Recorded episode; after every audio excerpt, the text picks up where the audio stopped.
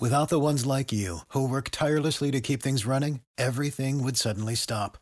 Hospitals, factories, schools, and power plants, they all depend on you. No matter the weather, emergency, or time of day, you're the ones who get it done. At Grainger, we're here for you with professional grade industrial supplies. Count on real time product availability and fast delivery. Call clickgrainger.com or just stop by. Grainger for the ones who get it done.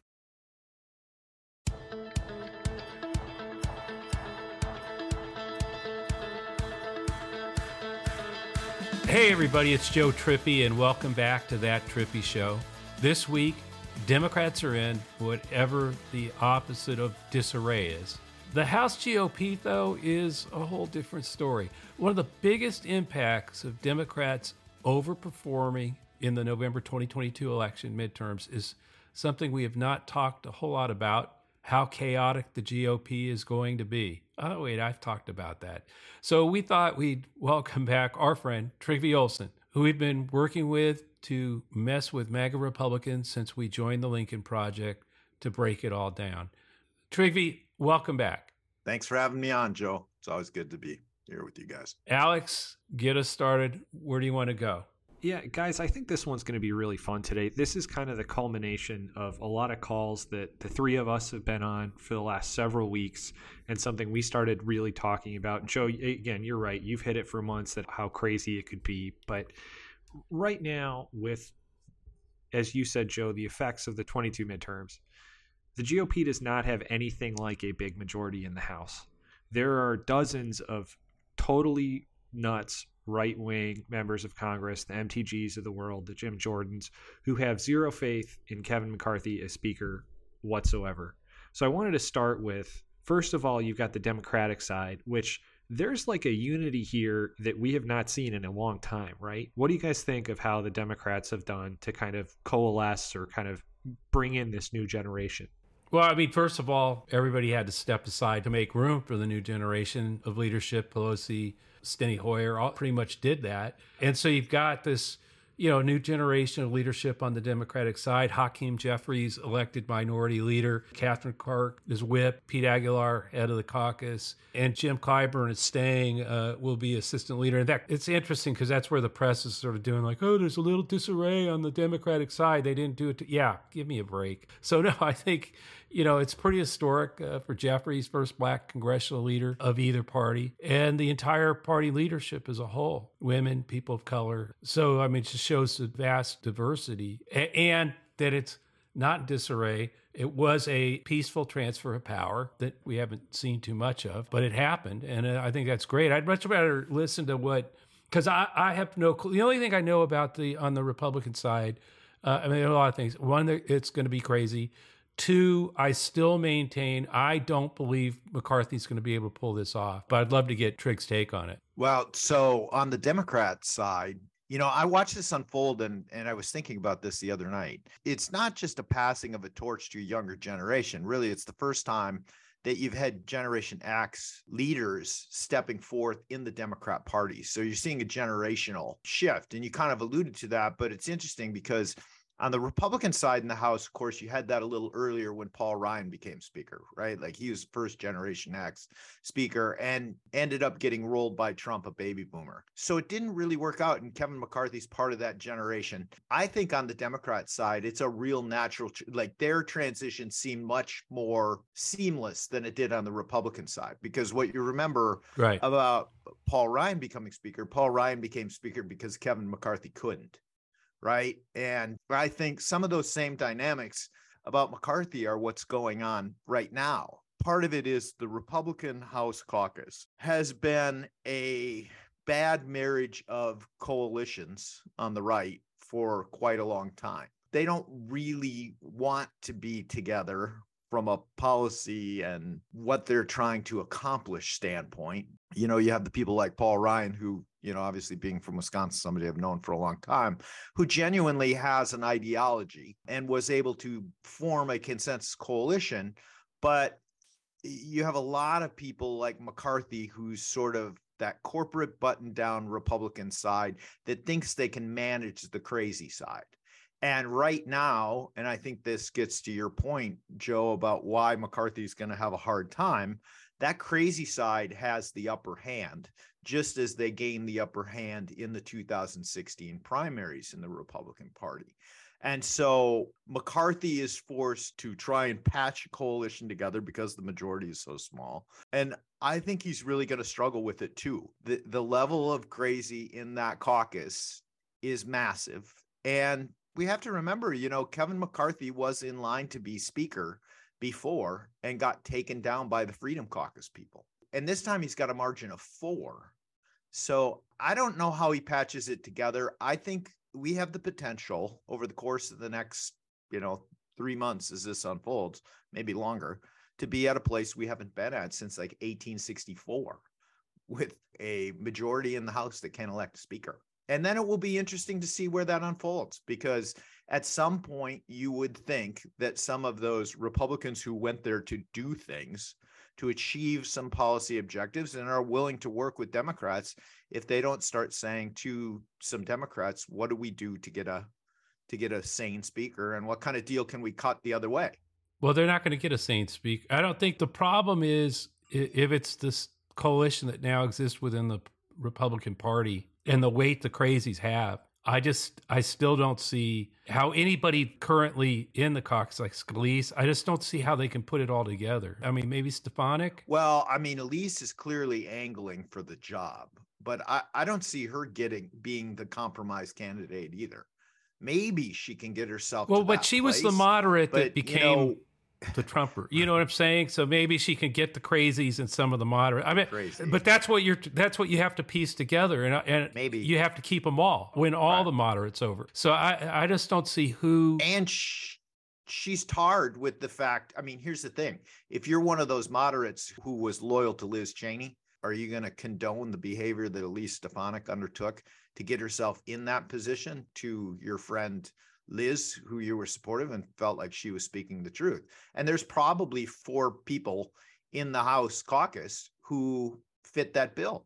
Um, I know at least two of them, right, who probably would never vote for Stefanik just over that. So then you only need two others. And I don't know the House Republican caucus on an individual basis to that level, but I can't imagine that there aren't. That's why I say if it's impossible to build a winning uh, a coalition to elect a speaker and they keep trying and trying and trying which hasn't happened since 1864 or 1854, something like that. Uh, yeah, wasn't that like over 100 ballots? I think 135. Yeah, right. a lot. And so at that point, at some point, you've got to think that the that the reasonable members on both sides, the Democrats and the Republicans, you know, that there wouldn't at least start being conversations of how do we how do we have a bipartisan election because we've got to have oh. somebody oh. as a speaker. I think those conversations are happening right now as a plan B, but they're, right. you know, they got to wait for everything to fall apart, but they're probably all talking now. They have to be because this is just too crazy for words. Well, and I think they understand the stakes. Yeah, exactly.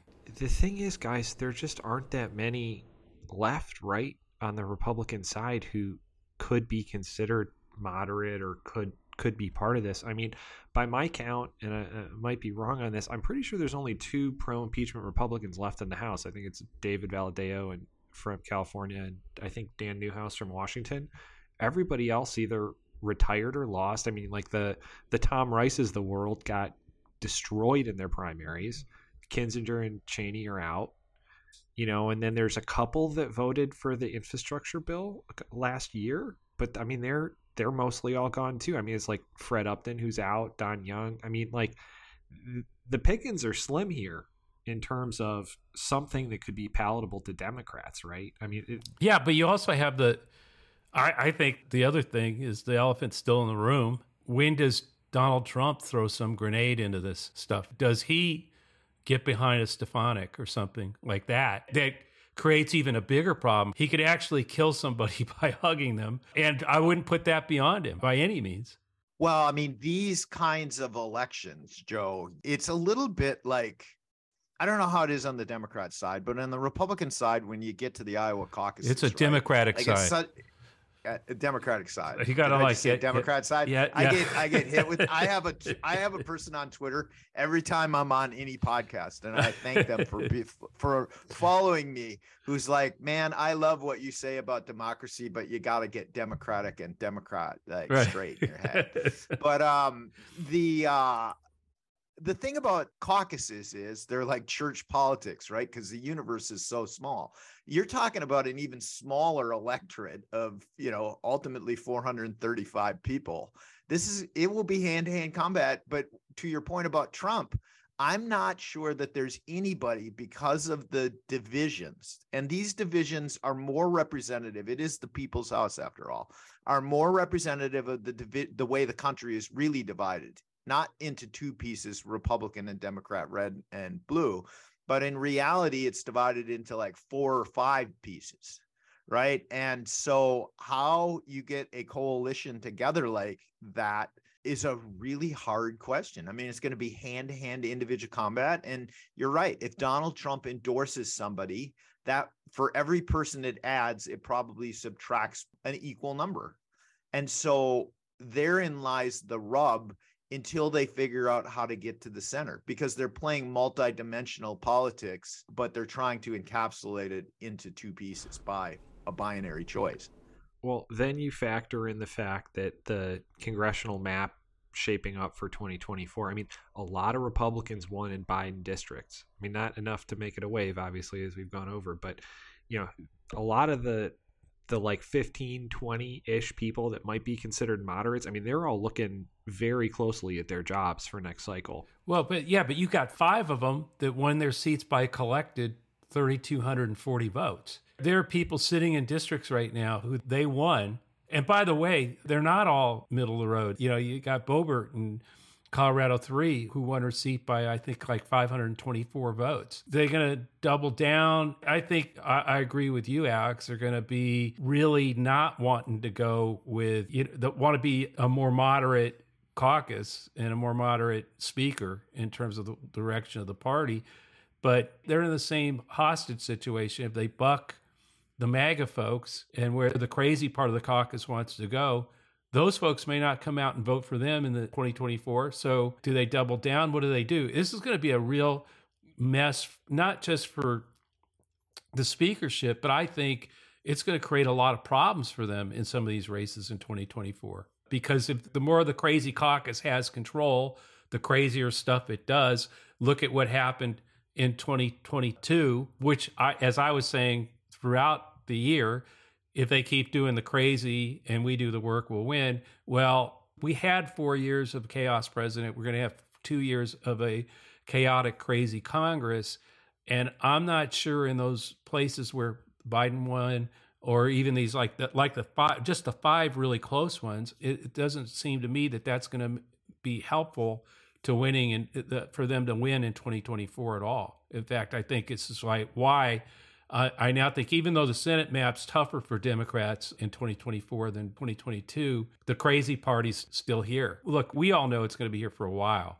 But this speakership fight could be like Trigg says. I mean, it could be like ballot after ballot. I just don't see how McCarthy can hold it together, but we'll see. The, here's the other thing about if he if they end up going ballot after ballot, that at some point, right? Okay, it goes to a second ballot or a third ballot. That's unprecedented in modern times.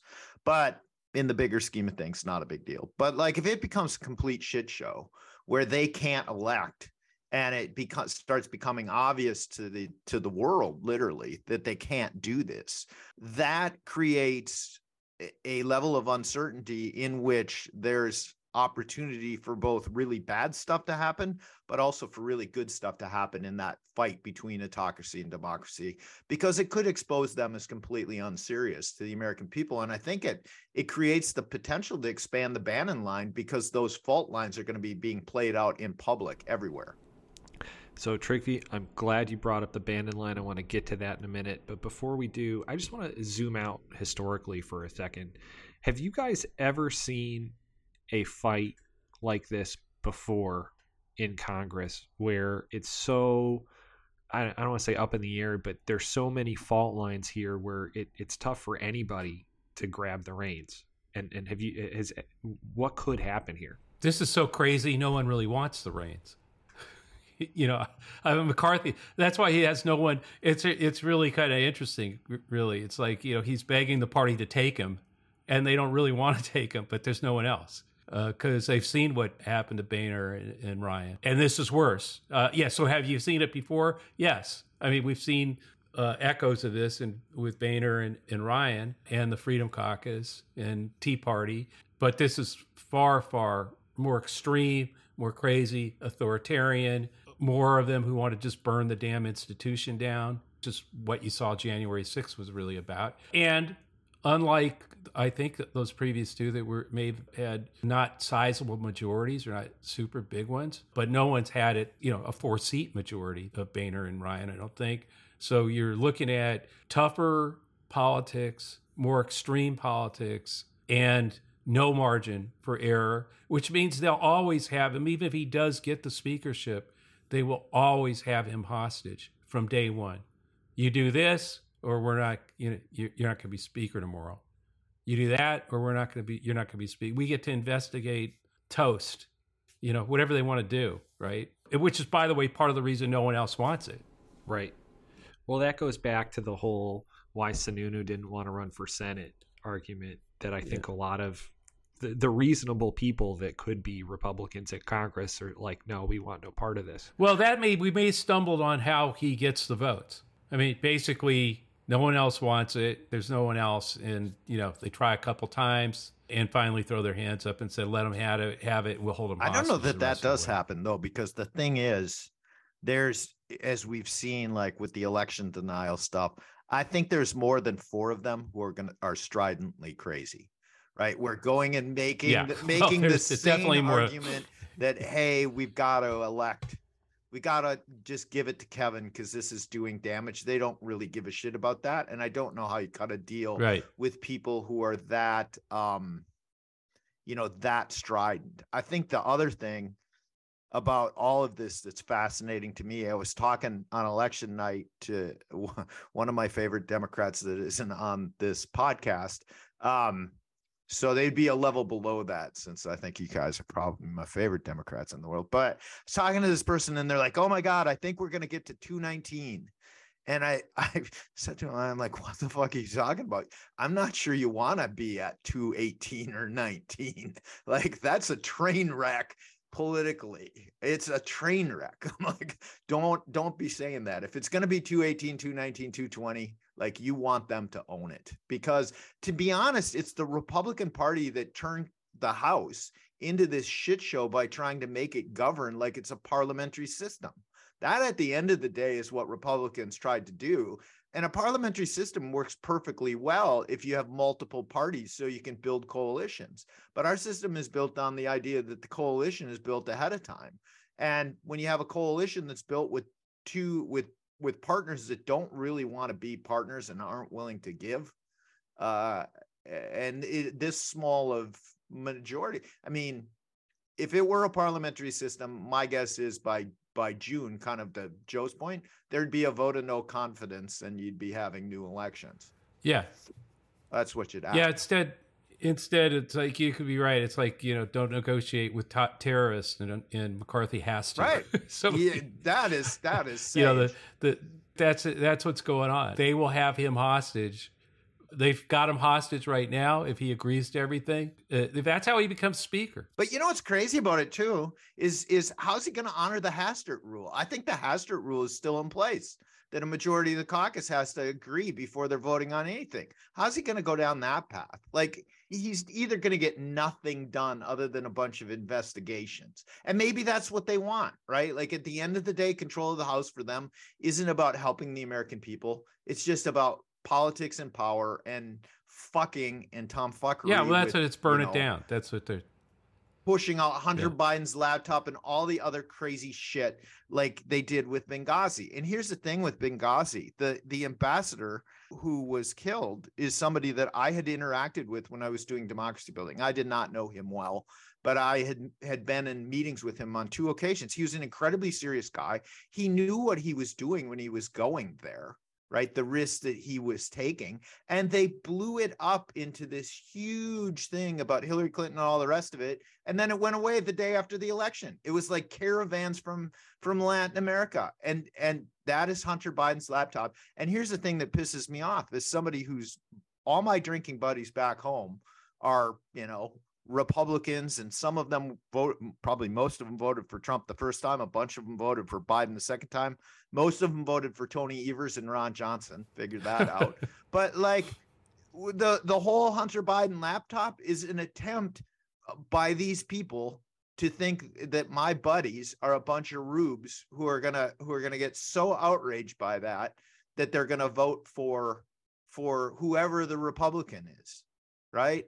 And and it really kind of pisses me off because they actually uh, they deep down are the ones who look on those people with disdain and think they're stupid.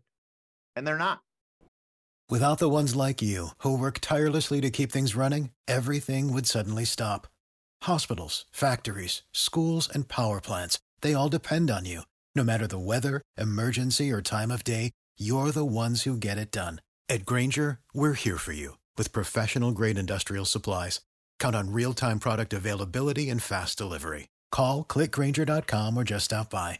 Grainger for the ones who get it done.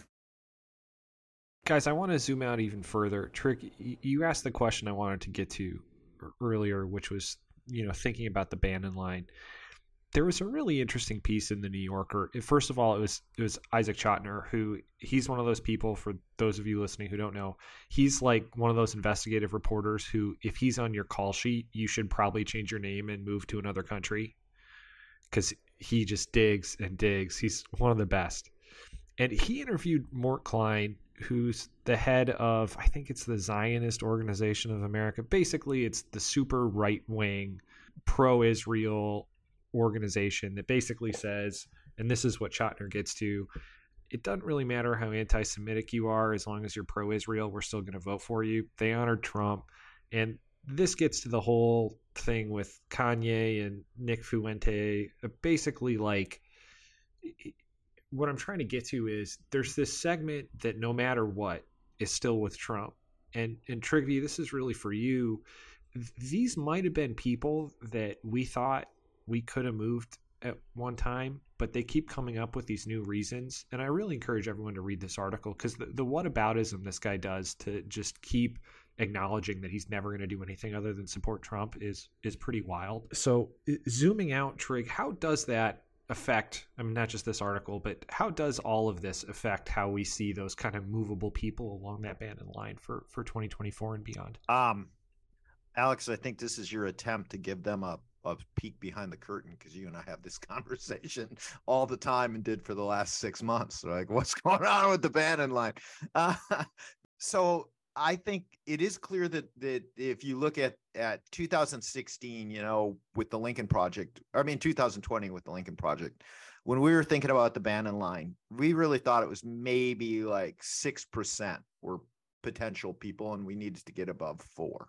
Alex, as you know, you and I talked about this a lot post Dobbs and one six, well, one six, then Dobbs. Um, we kind of felt like it was maybe more eight, nine percent were potentially persuadable. I think that number has gone up. Uh, and I think it's gone up because if if when Republicans nominate crazy, Doug Mastriano, Tudor Dixon, um, to a lesser extent, Tim Michaels, Shapiro uh, Shapiro got something like I think it was 16% in the exit polls of Republicans. Uh, Whitmer got 14. Evers got seven. It's it's bigger than it was. The anti-Semitism, when you start slicing into that, I agree with you. There is a mental gymnastics that goes on with Donald Trump. And, you know, he can meet with Kanye and Fuentes and they will say, well, but Jared and Ivanka are Jewish, but he moved the capital to Jerusalem, right? Jerusalem. Right. He prayed at the wall. Yeah, exactly. Trump says, grab him by the pussy. What do you think Bill Clinton probably said to women?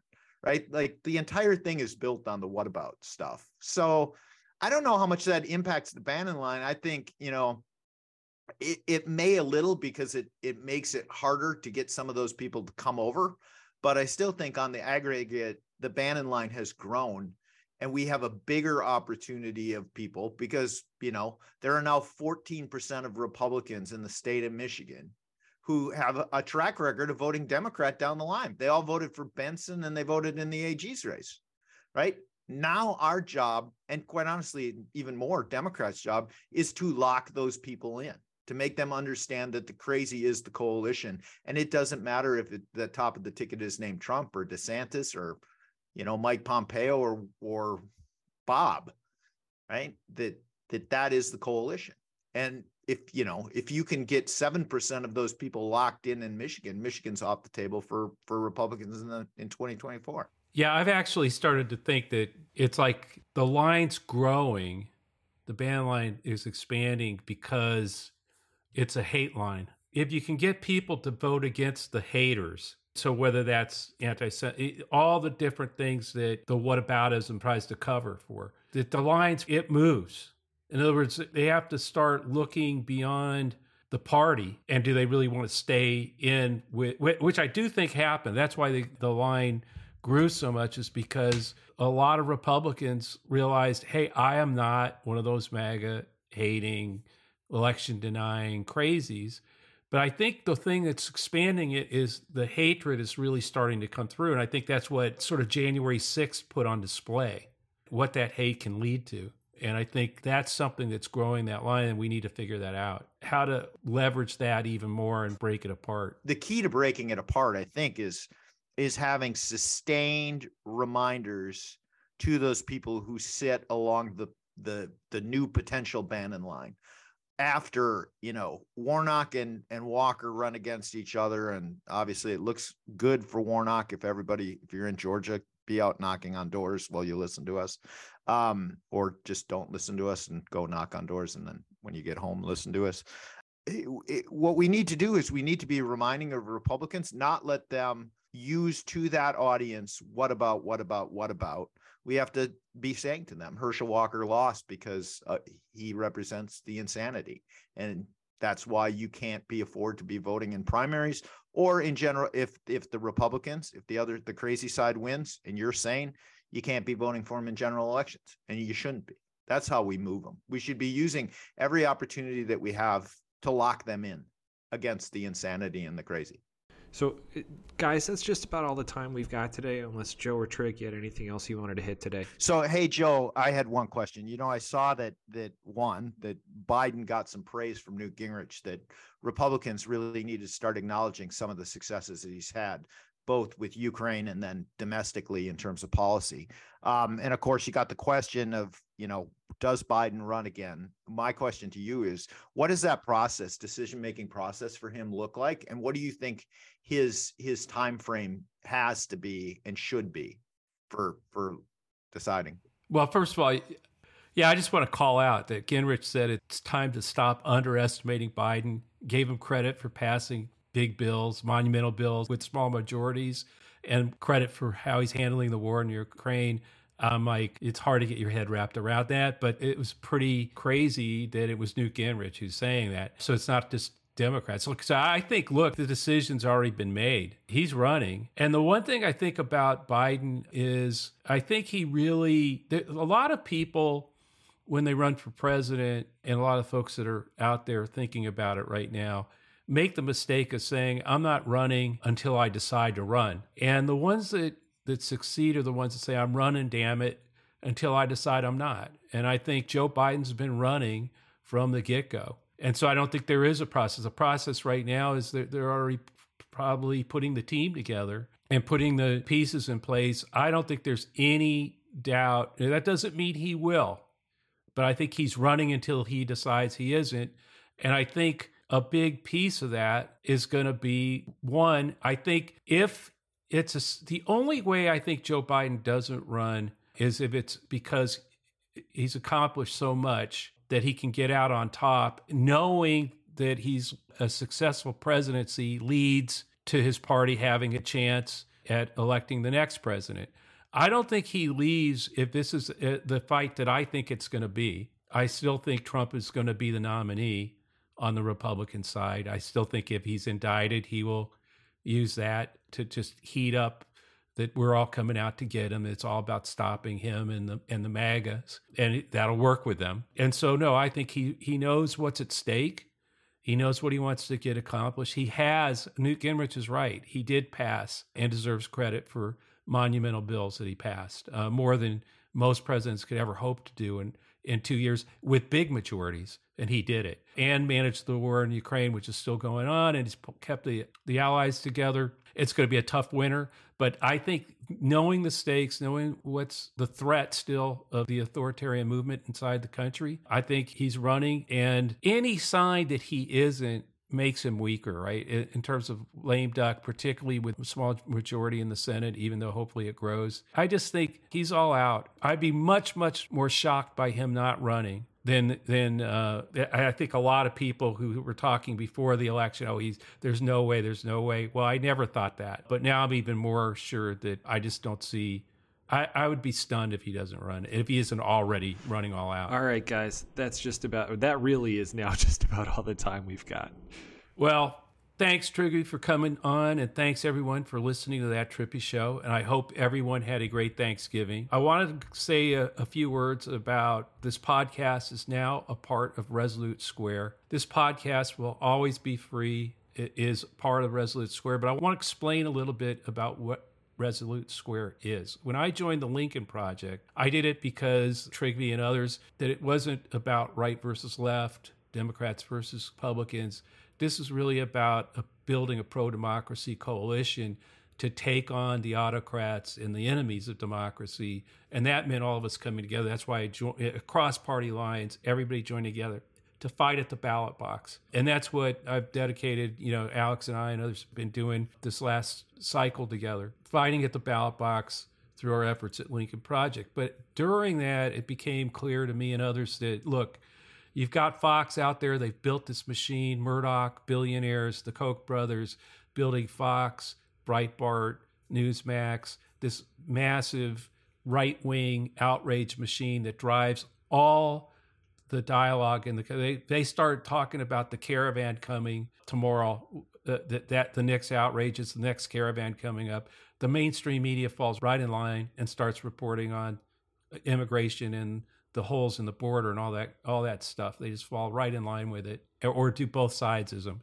So Resolute Square, we decided to launch it because LP a pack. You know, that's for fighting at the ballot box. But if you're going to fight the media and disrupt their right wing machine, we don't have a billionaires that are going to do it. That are going to. There's no billionaire that's going to like say, "Hey, yeah, let's go do what you know, take Fox on." Uh, and take Breitbart on and disrupt their uh, their narrative. And so we're not going to wait around. We put a lot of us put our own money into this thing to, to help launch it. Every time somebody subscribes to it, you're helping build the pro democracy communications hub for creatives and activists to put their voices together and start attacking the media enemies of democracy. And that's what Resolute Square is about. Uh, that's why we've joined it. Uh, you can learn more about us at resolutesquare.com backslash trippi. Again, this podcast will always be here. You can always listen to it. But if you do join Resolute Square, you're helping to build what somebody on our side should have been building for years while Fox was growing and Breitbart was growing and Newsmax was growing and Steve Bannon's podcast was out there and Alex Jones we're going to fight all that stuff and disrupt it and take it on. And uh, we'd like you to be a part of it. Uh, but you could always continue to be here. And so please subscribe to that Trippi Show. Leave a review on Apple or wherever you listen. You can always send us a question to thattrippishow at gmail.com or leave us a question and review on iTunes. We'll be back next week and see you next time. And thanks everybody for your support this, uh, through this midterm and for listening and for spreading the word. Take care.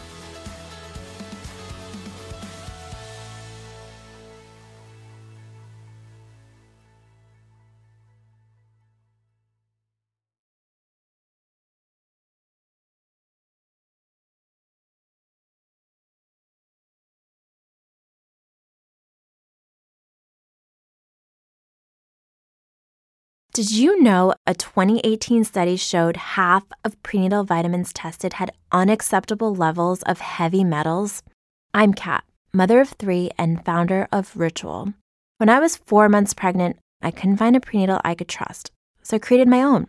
Ours is made traceable, third party tested for heavy metals, and recently earned the Purity Award from the Clean Label Project. But don't just take my word for it. Get 25% off at ritual.com slash podcast.